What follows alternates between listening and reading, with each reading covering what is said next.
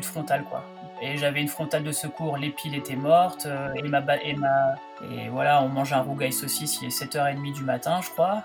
Le fait d'arriver à La Réunion et de se dire, bon, ben, le Grand Raid aurait dû avoir lieu, puis il n'a pas lieu, déjà, ça te met, bon, ça met un petit coup. Bonjour et bienvenue sur le podcast Je suis une aventure. Je suis Pauline, coach en nutrition pour sportifs. Tous les 15 jours, j'interviewe des sportifs pour échanger avec eux sur l'aventure sportive qui les a le plus marqués. Cyclistes, randonneurs, coureurs, navigateurs et j'en passe, ici, chaque sportif a son aventure à nous partager. Pour ne louper aucune aventure, abonnez-vous au podcast sur votre plateforme d'écoute préférée. Vous pouvez aussi suivre l'actualité sur les réseaux sociaux, Instagram et Facebook où je suis très active. Vous me retrouvez sous le nom de pauline.soreda. Je vous laisse les liens dans les notes de l'épisode. Pour ce nouvel épisode, j'ai invité Grégory, connu sous le nom de Monsieur Tipiac sur Instagram. Je connais Grégory depuis un petit bout de temps, il était d'ailleurs l'un de mes cobayes pour valider ma formation de coach en nutrition pour sportifs.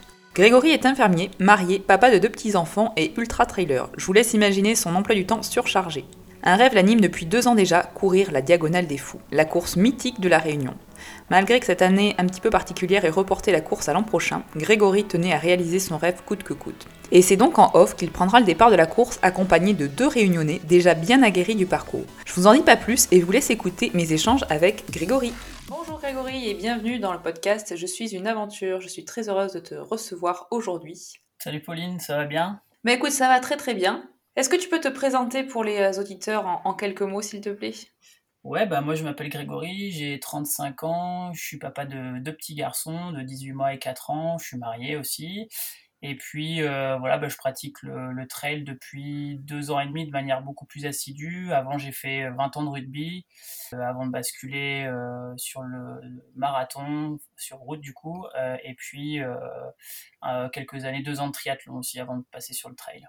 Voilà un peu pour synthétiser un petit peu mon parcours sportif et ma vie personnelle. Et maintenant, tu fais plus que du trail ou tu ouais. fais aussi un petit peu de vélo ou de renforcement Ouais, je fais du vélo parce que je croise les entraînements, donc euh, c'est vrai que c'est un bon complément le vélo, mais euh, ouais, ouais, je vais au boulot en vélo et puis j'ai le home trainer. Donc, euh, voilà, par exemple, pendant le confinement, le premier confinement, j'ai ouais. utilisé le home trainer et puis bah, là, on va reprendre un petit peu tranquille. On va reprendre. Ouais, bon, même si on est à la fin de l'année là, et puis qu'il y a plus, bah, de toute façon en 2020, il n'y a pas eu beaucoup d'objectifs, on va dire. Hein. Mais euh, voilà, ça permet. Alors, tu, tu, rentres de la Réunion quand même, ne l'oublions ouais. pas. Oui, oui, c'est vrai. tu m'as fait rêver avec, tu m'as fait rêver avec quelques stories quand même. Ouais, c'est vrai que c'était chouette. Mais ouais, ouais, ouais, c'est voilà, le vélo, c'est vraiment un bon complément à la course. Oui, c'est un complément où tu diversifies. Voilà, tu fais pas, vraiment pas que courir, tu diversifies. Exactement. Tu diversifies pas mal. Euh, toi, tu es de Bordeaux, c'est pas trop compliqué pour s'entraîner niveau dénivelé et tout ça?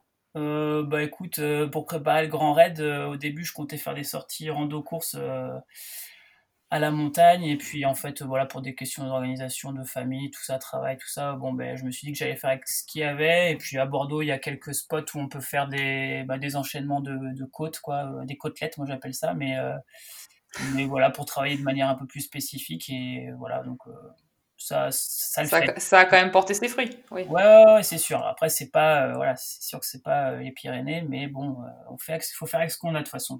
C'est ça on est beaucoup euh, de coureurs, je pense, à pas euh, avoir accès forcément à, à des massifs euh, montagneux euh, comme oui, les, les Alpes. Donc, bon, ben, on fait avec ce qu'on a. Hein. Puis, bon, après, je, je suis jamais allée à la Réunion, mais je suis pas sûre que de toute façon, tu puisses vraiment ré... enfin, recréer la même chose en France pour t'entraîner. Je pense que c'est, il y a que là-bas que tu peux vivre, ah ouais, que tu peux vivre les dénivelés qu'il y a. C'est quelque chose, hein. c'est quelque chose. Euh, Dis-moi, Grégory, quelle est l'aventure que tu souhaites nous partager? Bah, On parlait de la Réunion, du coup, forcément, je vais. C'est un peu l'objectif. Euh, ça fait deux ans que je prépare cet objectif-là, et puis euh, bah, voilà, ça a été annulé pour les raisons qu'on connaît tous. Et puis bah, j'ai quand même décidé de de faire cette traversée bah, parce que voilà, c'était un projet que voilà que je, que je menais depuis deux ans et je voulais pas que ça tombe à l'eau comme ça euh, parce que voilà c'était pas possible quoi. C'était pas concevable. Donc euh, bah, du coup j'ai j'ai été mis en contact avec euh, deux réunionnais qui quoi quoi qu'il arrive comptaient faire la traversée. Donc voilà on s'est retrouvé le mardi je crois très comment t'as réussi à avoir ces comment as réussi à avoir ces, ces coordonnées là enfin c'est eux qui tu les as recherchés sur non, sur coup, des réseaux? Tu les as eu comment? Non non en fait là pour le coup les réseaux ça a été un peu j'ai un peu mis de côté hein, pendant tout ça, mais euh, c'est vrai que en fait, la personne qui nous louait la maison de, vacances, du coup, bah, il s'avère qu'elle a gagné le Grand Raid trois fois chez les féminines, donc il y a quelques années, hein, ah oui. il y a une vingtaine d'années. Et euh, en fait, elle connaît bah, du monde et euh, forcément, quand euh, on s'est eu au téléphone pour voir les derniers détails de la pour la location, bah, elle m'a dit ah, Moi, je connais deux coureurs qui, qui la feront, même si c'est annulé, c'était à une semaine de l'annulation. Et je dis bah, Écoutez, on va attendre de voir ce qui va être décidé et puis bah, en fonction, oui. quoi. Et comme ça a été annulé, bah, elle nous a mis en contact, on s'est appelé, le courant est super bien passé et puis voilà, et puis on est partis tous les trois de Saint-Philippe puisqu'on a pris le tracé de, de 2012 c'est la dernière mmh fois que le Grand Raid passait par le volcan euh, cette année-là et euh, euh, comme le, nouveau tracé bah, passe par des chemins privés, en tout cas de Saint-Pierre jusqu'à Notre-Dame-de-la-Paix, il y a beaucoup de chemins privés, on voulait pas s'embêter, et puis c'était quand même plus sympa de passer à côté du volcan. donc voilà, on est parti le mardi, je sais plus, je crois que c'est le 13 octobre, un truc comme ça. je regarde mon calendrier, mais ouais, c'est ça, le mardi à 13 octobre à, à 23h. D'accord, donc c'était départ de nuit. Comment ça s'est passé les, euh, les premiers kilomètres? Eux, ils l'avaient déjà fait, les deux personnes avec qui tu es parti D'ailleurs, je leur passe le bonjour parce que je pense que je leur filerai le lien pour le, le podcast. Mais euh, il y a Thierry qui a 12 grands raids derrière lui et, et Roland qui en avait 5. Et euh, oh, le départ, ça a été énorme. Enfin, on a. en fait, on s'était donné rendez-vous à 21h, 21h15 au stade de Saint-Philippe. Et euh, Thierry me dit au téléphone, ouais, t'inquiète pas, il y a qu'un stade euh, à Saint-Philippe, tu peux pas le louper, c'est tout de suite à droite euh, en rentrant dans, dans Saint-Philippe. Sauf qu'en fait, dans Saint à Saint-Philippe, il y a trois stades, donc on est arrivé au stade. ça a été un, un peu un, un, peu compliqué pour se retrouver. Bon, finalement, on y est arrivé. Et c'est Virginie, donc la, la, compagne de Roland, qui qui, qui était au volant. Et en fait, ils ont laissé leur moteur allumé bah, tout le temps qu'ils nous attendaient, sauf que on a voulu s'éviter toute la première portion de route qu'il y avait de Saint-Philippe jusqu'au sentier qui monte au volcan. Et euh, ben, mhm. au moment de démarrer la voiture, ben, il n'y avait plus de jus. Donc on a dû euh, le départ du Grand Raid 2020, ça a été derrière une voiture à pousser pour que la voiture redémarre et puis euh, voilà. Mais c'était excellent. franchement, c'était c'était voilà, c'était le début de l'aventure quoi. C'était vraiment ça restera jamais gravé dans nos dans, dans nos mémoires, ça c'est sûr quoi. Donc déjà, ça a annoncé quelque chose de voilà de, chouette quoi. D'atypique, on peut le dire même. Donc le départ se fait, vous prenez donc les, euh, vous prenez le, sentier. Euh, comment ça se passe sur les sur les premières heures? Est-ce que déjà toi t'avais, euh, enfin le dénivelé ou je sais pas, il y a quelque chose qui t'a paru tout de suite compliqué ou ça s'est tout de suite bien passé? Comment comment se sont passés les premiers kilomètres? Non, franchement, on est déjà le premier le premier sentier qu'on a pris était pas, il n'y avait pas de grosses difficultés, donc on a marché. Je me rappelle plus parce que le début on a beaucoup discuté. Je pense que pendant une heure, on a dû marcher pendant trois quarts d'heure, une heure avant d'arriver au sentier qui monte au volcan. Et c'est vraiment là que ça a commencé à bien bien monter, parce qu'on prend euh, presque 2000 mètres de dénivelé euh, bah, d'une traite hein, jusqu'au volcan. Donc, euh, mais ouais, je, m'étais vraiment bien préparé. Et puis c'est vrai qu'avec le recul maintenant, je me dis que j'avais fait les choses correctement. Et j'ai jamais eu de difficulté au niveau musculaire, tout ça. Donc c'est vrai que j'ai cette première montée, c'est sûr, 2000 mètres, ça fait ça calme, mais mais c'était voilà, c'était. T'étais préparé pour. Ouais, et puis bon, c'était chouette, on était vraiment dans une bonne, dans une bonne dynamique, il y avait une bonne ambiance, euh, l'atmosphère était vraiment positive. Et puis euh, voilà, après ça, les choses se sont un peu compliquées, hein, on va pas se cacher euh, derrière, des, derrière que le positif, mais voilà, on a commencé à avoir des conditions météo qui sont vraiment franchement dégradées, arrivées aux, abords du volcan. C'était au bout de combien de temps de, course, ça? Ouais, 3-4 heures, je pense. Et on est arrivé. Ouais, on est, en plus on était au milieu de la nuit, mais il a commencé à, pleuvoir au début, puis après il a commencé à avoir du vent. Euh, puis bon, c'est un vent euh, bah, qu'on était à presque 2300 mètres, hein, donc 2002-2003, euh, donc forcément c'est pas le même vent qu'on a en pleine.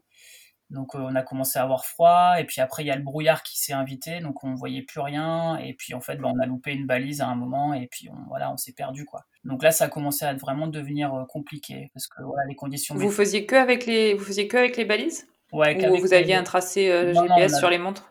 Alors c'est vrai que bah, Thierry et Roland, ils ont quand même beaucoup d'expérience, donc ils connaissaient euh, le tracé du Grand Raid, mais en tout cas cette première partie qui va de, Saint-Philippe jusqu'à Sillaos, ou du moins jusqu'à Python Textor, c'est vrai que bah, il la connaissait un petit peu moins forcément puisque le Grand Raid passe plus par là depuis bah, 8 ans. Mais euh, bon, on s'est débrouillé avec les cartes Google euh, sur le téléphone sans réseau. Enfin, ça a été un peu compliqué. Hein. On a vraiment, euh, avec du recul, là, l'aventure. Ouais, vraiment l'aventure, mais l'aventure qui fait un peu pas flipper. Pas cool, quoi. Ouais, fallait pas, fallait vraiment pas qu'on fasse les cons, quoi. Là, bon, on, a, on avait de l'expérience tous les trois. Eux, leur grand raid, et puis moi, bah, du passé des deux ans que j'avais mis pour préparer pour le grand raid. Donc c'est vrai qu'on a tout ça cumulé, bah, on, a, forcément, on a retrouvé notre, notre, la trace. Hein, et puis voilà, c'était au lever du jour ça. Et puis après, on est parti, on a retrouvé notre trace et puis on a, on a continué l'aventure. Mais c'est vrai que ça, cette première nuit, elle a été euh, terrible au niveau météo, terrible au niveau. Euh, ouais, moi, j'ai, j'ai, je sais pas comment c'est possible, mais euh, quand même quelqu'un d'assez prévoyant. J'avais chargé toutes mes frontales avant de partir. Et au bout de bah, du lever, un peu avant le lever du jour, bah, plus de frontale quoi. Et j'avais une frontale de secours, les piles étaient mortes mmh. et ma, oh, et ma Ouais, ouais, et puis ma, mon autre, batterie de secours, ouais. autre batterie de secours était, était morte aussi. Donc j'ai vraiment j'avais la, j'avais la haine après moi parce que j'aurais dû vérifier avant de partir, vraiment avant de partir, une heure avant de partir. Et, et je l'ai pas fait. Et voilà. Et bon après ça c'est, j'ai trouvé des solutions, hein, mais bon, notamment avec mon téléphone portable. Ça sauve tout ça. Ouais, mais cette première nuit ça a été vraiment voilà, on a dû aller chercher vraiment dans nos dans nos retranchements, voilà parce que bah, tout ça mis bout à bout, bout à bout pardon bah ça voilà ça te ça te pompe énormément d'énergie quoi. Donc la première nuit déjà mmh. a bien entamé quoi on va dire. Et vous avez réussi à être groupés tous les trois? Parce que vous vous connaissez quand même pas vous avez jamais couru ensemble et vous avez réussi à, à maintenir une allure ensemble tous les trois. C'est bien ça Ouais, alors c'est vrai que on était en mode grand raid, mais euh, vraiment beaucoup plus décontracté que si on avait pris un départ avec euh, des barrières horaires et tout ça. Donc on était vraiment déjà dans la même dynamique de se dire, euh, nous ce qui compte c'est qu'on partage quelque chose et puis qu'on qu'on fasse cette traversée, mais sans se prendre la tête quoi. Vraiment on était on était voilà on était là pour profiter, pour prendre le temps de profiter justement. Et c'est vrai que des fois en course on, a la tête ben, vers le sol pour regarder où on met les pieds. Et là, on a alterné, quoi. Euh, on mhm. a regardé où on mettait les pieds, puis en même temps, de temps en temps, on s'arrêtait, et puis on admirait ce qu'il y avait autour de nous. Parce que, bah, mine de rien, c'est... Ça vaut le coup de regarder autour de soi. Ouais, ouais, ouais, c'était remarquable. franchement, euh, je crois que ça restera, euh, je sais pas, j'espère encore faire ce sport pendant quelques années, mais pour le moment, ça reste un des plus beaux souvenirs sportifs que j'ai jamais eu, ça c'est, ça c'est sûr. Mais il me tarde d'aller là-bas, tu vois, pour, pour avoir les mêmes images que tu dois avoir en tête pendant qu'on discute. Ouais, ouais, bah après. Et oui, je te disais, et donc après, là, vous avez passé la première nuit, donc qui était assez compliquée. Le soleil se lève. Donc là, vous continuez toujours. Tout se passe, euh, ouais, tout se passe mieux, du coup, avec le, le lever bah, du jour? Après le volcan, euh, bon, donc le, soleil, le, jour se lève, on traverse, donc on arrive en haut du volcan, on commence à traverser la plaine des sables, toujours dans le brouillard, donc on voit rien. Euh, il pleut, il fait froid, donc on continue quand même, hein, forcément. Et puis. Là, on arrive au premier point qui est commun avec le, grand raid qu'il y a actuellement. Euh, c'est euh, le ravito de mm Et euh, donc là, il commence à faire beau. Là, on a le, du soleil et tout ça. On a un ravito qui nous attend. Donc Nicolas, qui est un ami de, Thierry, qui nous fait un ravito, mais royal. Enfin, vraiment là, ça nous a vraiment fait du bien parce que on était fatigué et puis voilà, on, a, était vraiment frigorifié. Donc là, on s'est réchauffé avec le soleil et puis il y avait de quoi se réconforter avec des bonnes choses, donc à manger. Donc donc c'était vraiment chouette. Et puis après, on a continué bah, à descendre euh, voilà, vers Marabout. Là, c'est le début du chemin de croix. Vraiment, ça a été voilà, euh, des portions. Euh, euh, des portions, une grosse portion de route de, je crois, au moins 4 ou 5 km euh, sous le soleil. Mhm. Et puis après, on, entame le sentier Marabout euh, qui nous mène après jusqu'à Sila, vers Silaos. Et ce sentier-là, donc la, portion de route plus le sentier Marabout, là, moi, personnellement, mentalement, j'ai vraiment craqué. J'ai été. Thierry et Roland, ils connaissaient, donc ils étaient moins surpris. Mais moi, j'ai été surpris par la végétation, par le fait qu'il y avait de brouillard. Je voyais rien, je n'avais aucun objectif visuel. Je, j'étais vraiment entamé, quoi plus la nuit derrière. Ouais, plus la nuit. Et en fait, c'est, enfin, pour essayer de, de, remettre un petit peu le truc, c'est quoi? C'est qu'il faisait très, donc très très chaud, très très humide, c'est ça? Alors, il faisait, on venait... Et qu'il voyait rien Ouais, on passait d'une météo où il faisait froid, vent, machin, et là on passe à une météo où il fait, il fait chaud, il fait humide, pas non plus super chaud, mais il faisait chaud. Et puis surtout les sentiers, quoi. C'est de la racine, du caillou, de la boue, enfin, et puis c'est interminable. On est sur un sentier, donc dans une forêt un peu tropicale, et euh, c'est interminable. Il n'y a pas du tout de paysage, c'est vraiment euh, un tunnel sans fin. Quoi. Et là, moi, ça m'a vraiment euh, entamé jusqu'au. ça t'a vidé pour le coup. Ouais, mentalement, pendant 5 ou 6 heures, j'étais euh, en mode je vais arrêter. quoi. J'arrête. Ah oui, quand même, 5 ou 6 heures. Ah oui. J'étais en boucle là-dessus. quoi. J'arrivais pas à trouver un point, enfin, à me raccrocher à quelque chose qui me basculait sur autre chose au niveau de mon état d'esprit, quoi. Ah ouais. Et même, même pour, pourtant, voilà, ils étaient là tous les deux et vous discutiez. Ça se passait comment du coup là pendant Ouais, on discutait. Ouais, c'était non, non, si, si, on discutait, on blaguait. Après, on était vraiment aussi ben, dans, nos, dans notre euh, traversée. Quoi. Et donc, il y a, y a, eu, c'était quand même assez exigeant comme sentier. Donc, du coup, c'est vrai qu'on était aussi très concentré sur ce qu'on faisait. Donc, euh, c'est vrai que les mmh échanges, ils, ils, existaient, mais on était concentré. Donc, euh, euh, voilà. puis je pense qu'on commençait aussi petit à petit à se vider de notre énergie parce que bah, on n'avait pas le, la même fréquence de ravitaillement que sur un grand raid. Donc ça aussi, ça joue. Hein. On était en autonomie complète. parce que du coup, là, vous aviez, vous aviez fait qu'un gros arrêt, on va dire. Ouais, ouais, on avait ouais. Euh, ouais, une grosse dizaine d'heures sans ravito. Donc le premier ravito arrive au bout d'une dizaine d'heures. Et le second ravito, bah, à Silaos, donc pareil, au bout d'une dizaine d'heures. Donc en, en, gros, en 20 heures, on, a eu, euh, on aura eu deux ravitaux. 20, 20 ouais, 20-24 heures, on aura eu de ravito. Quoi. Donc déjà, rien que ça aussi, c'est de se retrouver aussi en autonomie au niveau de son alimentation et de son hydratation. C'est quelque chose qu'on n'a pas l'habitude, hein, puisque bah, forcément on est dans le confort des organisations. Donc euh, ça c'est quelque chose aussi qui est qu'il faut gérer quoi. Donc c'était c'était pas évident. Mais voilà le sentier a été vraiment voilà le ce sentier là moi m'a complètement euh, vidé euh, mentalement quoi. Et, c'est vrai qu'avant d'arriver sur Silaos bon je pense qu'il y a beaucoup de coureurs le Grand qui doivent connaître ce sentier. C'est le, Coteau Kervegen. Et en gros c'est 4 km avec euh, presque voilà un peu plus de 800 mètres de dénivelé négatif. Donc c'est un sentier qui descend à pic hein, et, et, qui fait vraiment chauffer les cuisseaux.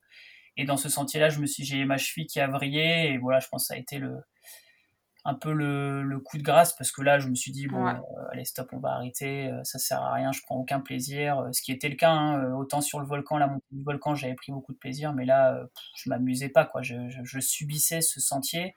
Oui, tu, tu, subissais complètement. Ouais, et puis même si j'étais avec des, enfin Thierry et Roland, c'est vraiment des, des, super, ça a été des, des, super compagnons de route quoi et et euh, mais voilà, j'y étais plus du tout, quoi. J'avais plus de sens, j'arrivais pas à donner du sens à ce que je faisais, quoi. Et, c'était terrible. Et puis là, la cheville, enfin voilà. Bon, et après, j'ai quand même eu un moment de lucidité euh, dans cette descente-là. Je me suis dit, bon, arrête, euh, tu vas pas tout gâcher là, parce que voilà. Donc je me suis dit, allez, là, on va aller manger, on va prendre une douche, on va dormir un petit peu, et puis on prendra une décision, une décision après, quoi. Hmm. Donc là, tu arrives à Sileos donc, ouais, on a donc chez Mireille. Donc Mireille, c'est la personne qui me loue, qui nous loue la maison euh, de, de, vacances. Et euh, en fait, elle a aussi un, mhm. elle, elle habite à Silaos. Donc du coup, elle nous a hébergés. Donc elle nous a rejoints. Et puis euh, bon, quand elle a vu nos visages arriver en bas du coteau Kervegen, bon, elle a, vite compris que que voilà, c'était pas ça quoi, et que fallait mhm. peut-être pas qu'on reparte tout de suite, tout de suite quoi. Donc en fait, elle a un peu rejoint ce que, je, moi j'avais en tête, c'est-à-dire de, de, me ravitailler, de se doucher, se changer, et puis de peut-être de dormir un peu et puis de ne pas prendre une décision euh, comme ça sur un coup de tête et parce que on, a, la tête dans le guidon quoi. Donc du coup repos, vous avez réussi un petit peu à dormir ou pas du tout? Donc on est arrivé à Silaos euh, après bon elle nous a on a elle nous a épargné euh, deux ou trois kilomètres de, de route de, de, sentier. Et puis on est arrivé chez elle et puis en fait il y avait des amis à Thierry qui devaient faire après le Mafat avec nous. Et puis en fait quand ils ont pareil quand ils ont vu nos têtes ils ont ils se sont dit bon là ça va pas le faire. Donc non ouais on a mangé et puis on a dit bon allez là on va dormir. On va bien bien dormir on va se faire une nuit complète. Mhm. Donc il était, euh, on a été se coucher à 21h30 je crois, et puis euh, bien fatigué. Hein. Et puis on s'est réveillé à 3h30, 4h. L'avantage de ne pas être dans, un, dans une organisation comme le Grand Raid, c'est-à-dire que euh, pendant mm. un Grand Raid, on n'aurait jamais pu faire ça. C'est impossible. Ah, de la barrière horaire suivante, t'es mort quoi. Oui, bon après je pense aussi quand t'es dans une course, t'as pas... mentalement t'es pas pareil. Hein. Ouais, c'est possible. rien c'est possible. C'est même, ouais, c'est fort probable même. Mais euh, là, on savait qu'on avait ce confort-là, donc on, l'a fait. Et puis, je pense que ça a été la meilleure décision qu'on ait pu prendre de toute cette traversée parce que euh, après, on a été dans une dynamique, euh, dans une toute autre. Mais je pense qu'après, ouais, après, tu reprends de l'énergie et puis là, tu vas conquérir le monde, comme je dis.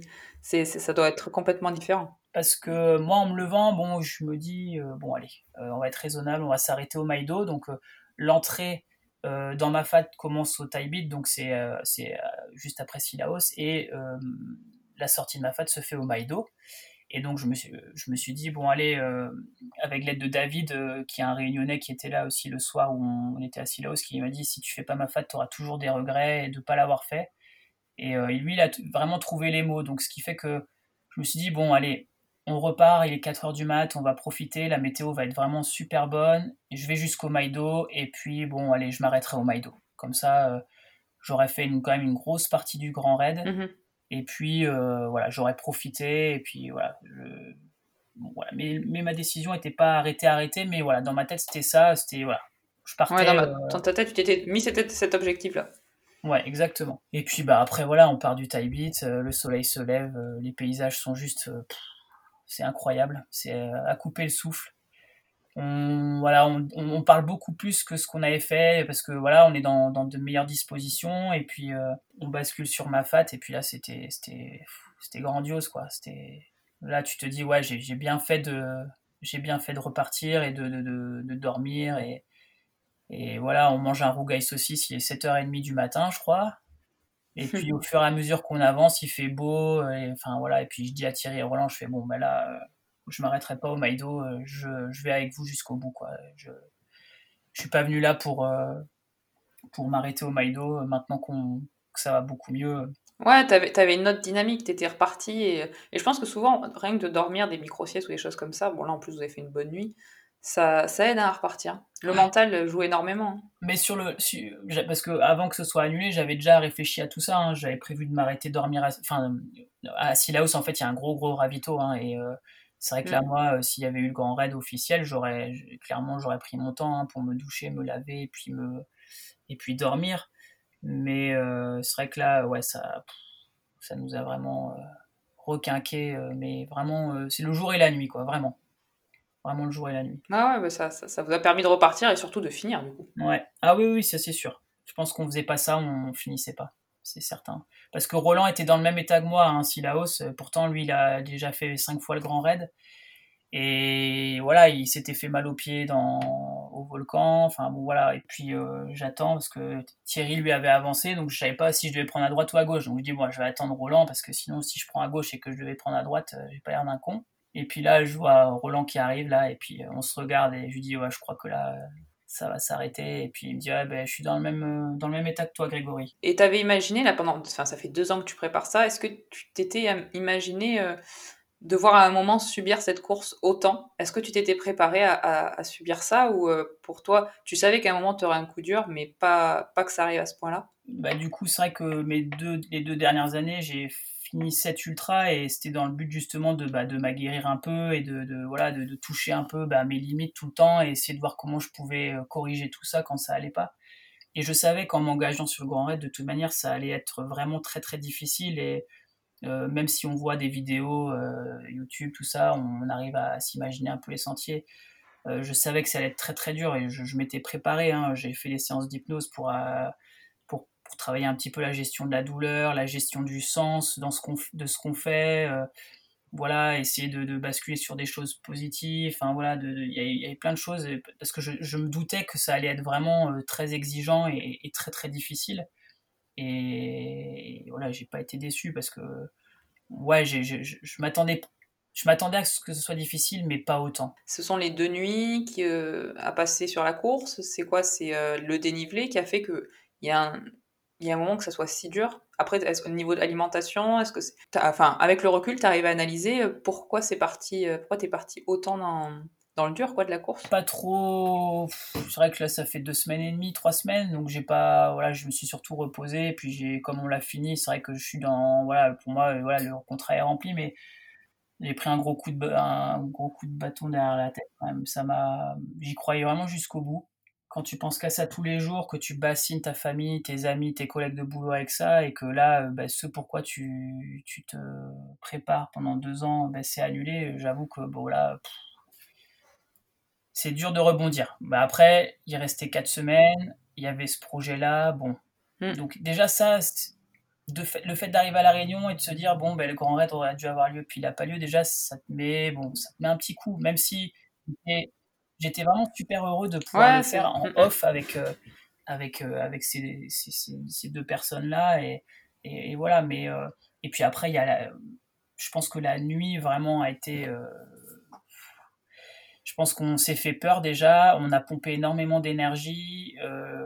voilà, même si moi j'avais tous mes ravitaux sur moi, solides et liquides, voilà, et, que je m'alimentais régulièrement, voilà, le froid, mine de rien, bah, voilà, on était équipés, hein, mais les conditions météo, je pense, c'est Ouais, mais la météo, je pense c'est vraiment ça qui nous a, mm. qui nous a, enfin en tout cas personnellement, mais je pense que Roland aussi, c'est vraiment ça qui nous a pompé mais énormément d'énergie.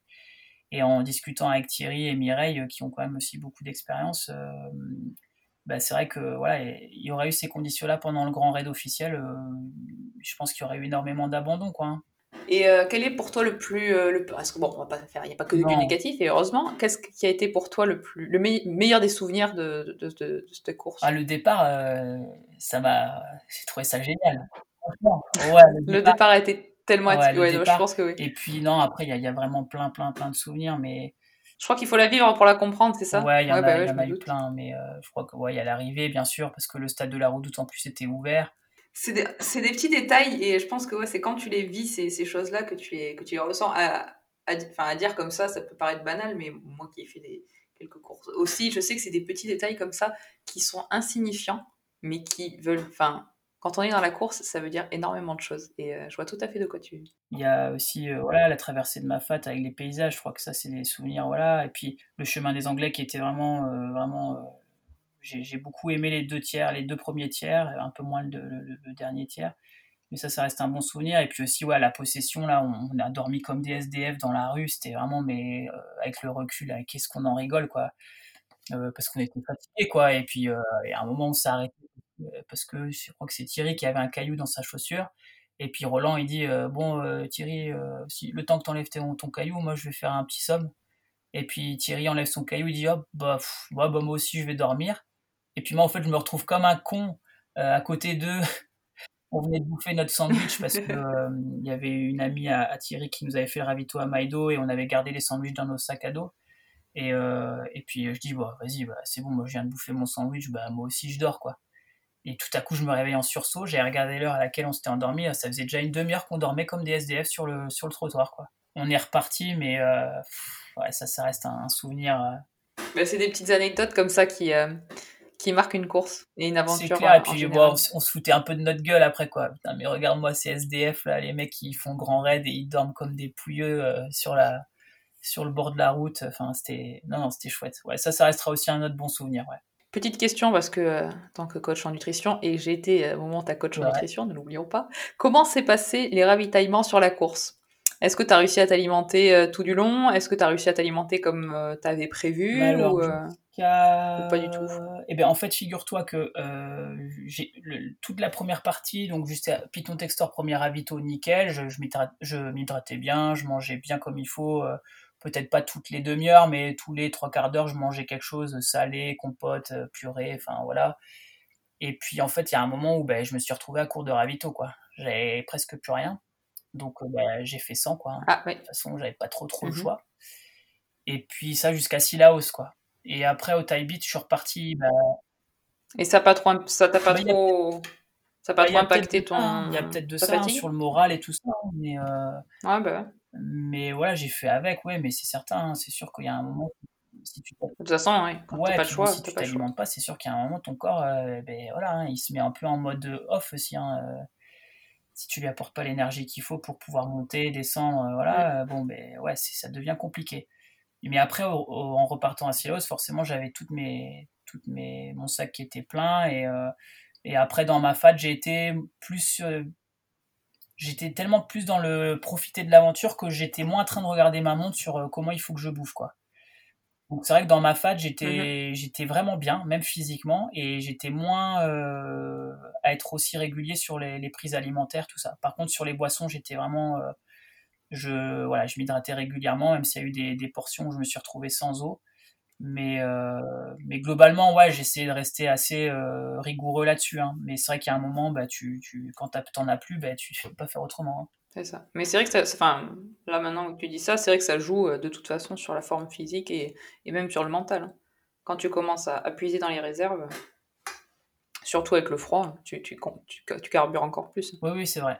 Et on parlait du rougail saucisse, mais c'est vrai qu'on en rigole, hein, à 7h30 le mm. matin, quand tu manges un rougail saucisse. Bon, euh, c'est sûr que ça fait rigoler, mais mine de rien, c'est l'autre plat chaud que j'ai eu, c'est 12 heures après, quoi. Hein. J'ai entre-temps, il n'y a pas eu de ravito. fait ça. Ouais, ouais, non. En plus, là, tu vois, je suis en train de monter la vidéo bah, de, parce que j'ai filmé, hein, forcément, j'avais envie que ça reste aussi. Et, c'est vrai Mhm. que je parle souvent de bouffe, mais ouais, t'as raison, quoi. L'alimentation, c'est voilà, c'est ça te requinque, ça c'est clair. hein. C'est primordial. à refaire, est-ce qu'il y a un truc que tu dirais, ben ça j'ai oublié de le prendre ou je ferais ça euh, comme ça, si, si c'était à refaire dans les mêmes conditions, hein, pas, pas en conditions réelles de, de la course où tu aurais effectivement plus de ravito et plus d'assistance. Mais, euh, mais là, si c'était à refaire, il y a quelque chose où tu t'es dit, euh, ça, ça, il faut vraiment pas que je le refasse si ça m'arrive. Je pense qu'il y a vraiment deux choses que je. Ce serait déjà ma polaire.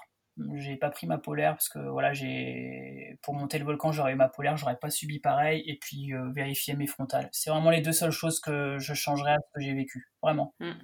Je crois qu'après. euh, Et au niveau des douleurs physiques, t'as eu aucune douleur physique là sur toute Au niveau la, musculaire, rien du tout. Vraiment, hein, rien. Mais au niveau art articulaire, ouais, quand même les genoux, euh, les ménisques, vraiment après le Maïdo, dans la descente, là, il y a une descente de 16 km mmh. qui te ramène un peu euh, bah, en pleine, quoi. Et euh, là, j'ai commencé à avoir des douleurs au ménisque. Vraiment, mais des douleurs, euh, voilà, qui étaient persistantes, quoi. Donc là, il a fallu faire avec. Mais sinon, non. J'ai vraiment eu aucune douleur musculaire ou non. Alors ça c'est bien. Déjà, ça, je pense que quand tu le fais avec moins de douleur, ça, ça aide parce que psychologiquement, ouais. c'est pas facile non plus. À ah, mais c'est une ça. discipline vraiment.